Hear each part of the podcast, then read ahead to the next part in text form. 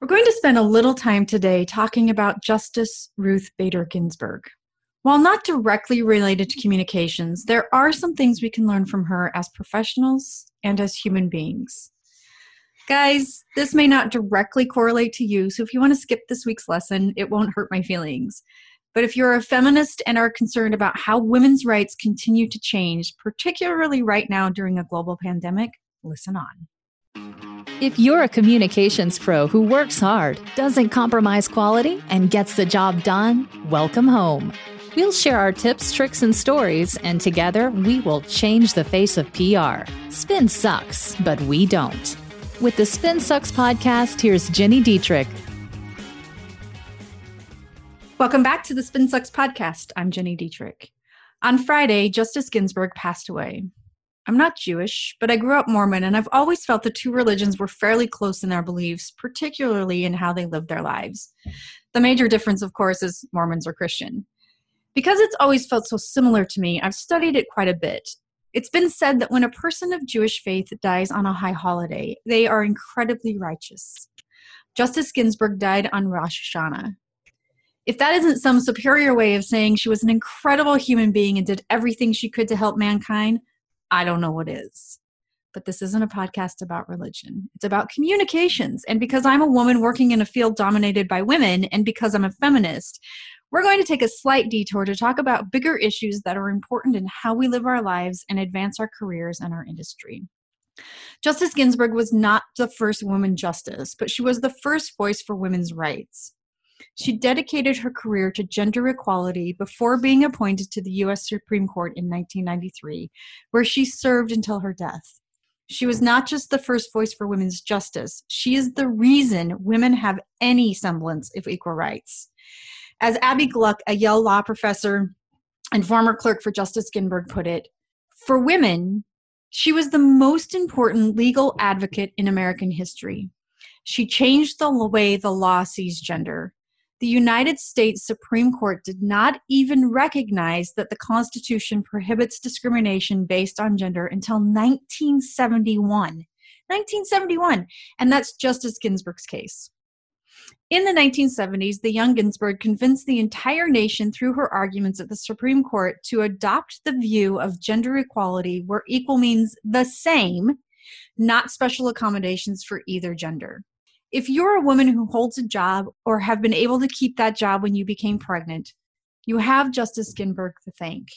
If you have a credit card or a bank account or a house in your name without the permission of a man, your husband, or your father, you have Justice Ginsburg to thank. If you are able to marry the person you love regardless of their gender or yours, you have Justice Ginsburg to thank. If you don't even know the number of rights that you have because there are too many to count or maybe because you just take them for granted, you have Justice Ginsburg to thank. In just a minute, I'll be back to talk about what losing Justice Ginsburg means, particularly during the middle of a global pandemic that is requiring women to take on more, how what it means to us as professionals and us as human beings. I'll be right back.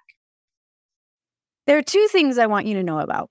The first is the Fundamentals of Media Measurement course that we just launched with Muck Rack and the second is the PESO model certification.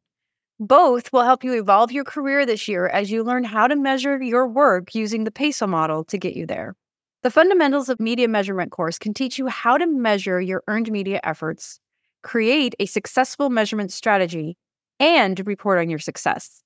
It will take you about two hours, but it has quick, bite sized lessons you can take when convenient. It has actionable tips, step by step approaches, and examples from Johna Burke, Christopher Penn, and me.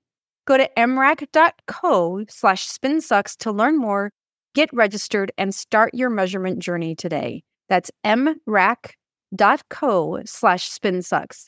Please be sure to use that link because I get a gold star every time someone registers, and I love gold stars.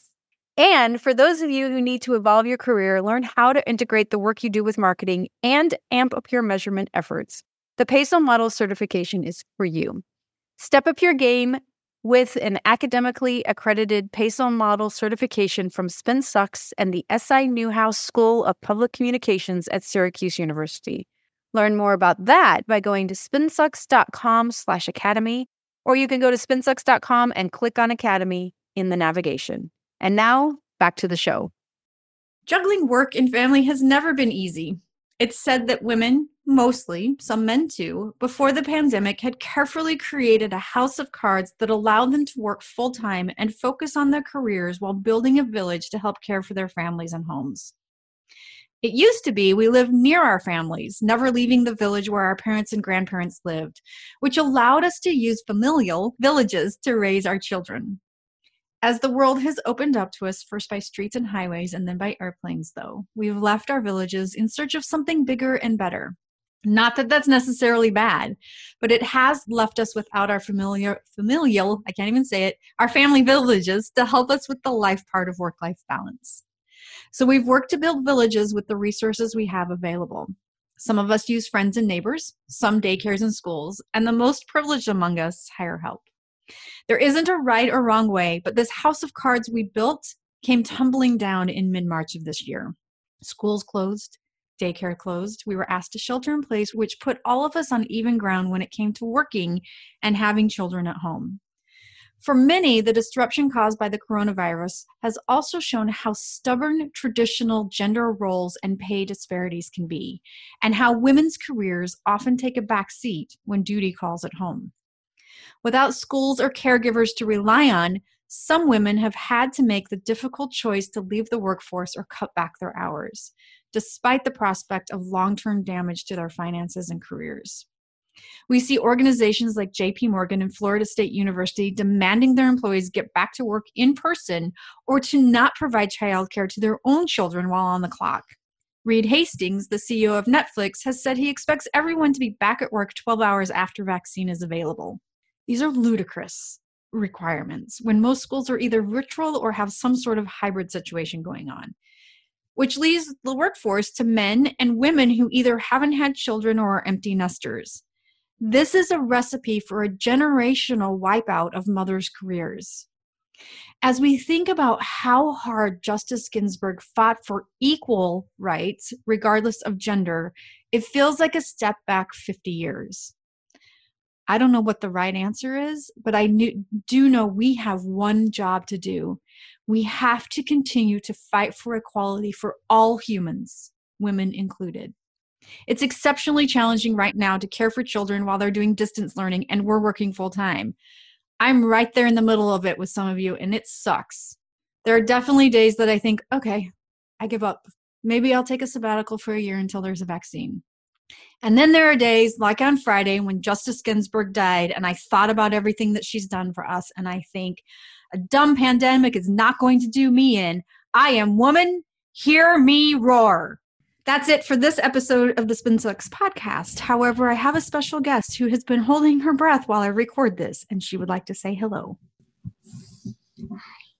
You can say it loud. Hi. What's your name? Addie, Addie Dietrich. Addie Dietrich. Addison Ellis teacher. How old are you? Seven. What grade are you in? Second. Who's your teacher? Mommy. and but my real teachers are Miss Kenny and Miss D. and you see them on the computer every day? Yeah. What do you like about virtual learning, distance learning? Um. You get to wear your PJs every day? Yeah. Your hamster comes to school with you? Yeah. you get to sit next to your mother in her office every day? Yes. Addie is right. I am her pet hamster. Okay, say goodbye. Goodbye. and this is Chubby Cheeks, my hamster. So nice. If you'd like to type crisis or PESO model or the future of communications or distance learning while for working full time, join the very best community for communicators on the internet. You can find us at spinsucks.com slash spin hyphen sucks hyphen community. That's spinsucks.com slash spin hyphen sucks hyphen community. I'll see you next week. If you're ready to change the face of PR, make sure you subscribe to the Spin Sucks podcast. If you enjoyed this episode, leave us a rating and a review.